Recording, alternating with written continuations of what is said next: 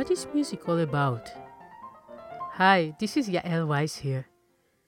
Music is a language, and as a language, it is always communicating something to someone, and it is often interesting to think about both aspects of it. What is it communicating? What are the words, the text, the meaning behind the black notes on the page? And at the same time, who is this message being given to? Who is on the receiving end of such a precious message? I really believe that most performers and audience members answer these questions regularly without even being aware of it.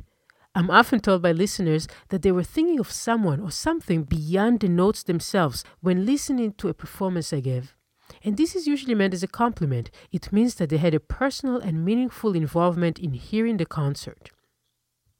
In conversations with colleagues and students as well, many people claim that attaching a specific face or content to a particular work clarifies the emotional world of the piece and intensifies the experience of playing it with life and communicative power. A lot of music is obviously abstract. There are no actual words, no specific storyline to the happenings. At the same time, we humans like making things our own and relating to them by bringing them to our own lives. What is your experience of music? Do you sometimes attach outside images to it? Have fun experimenting. I'm pianist Yael from classicalminutes.com.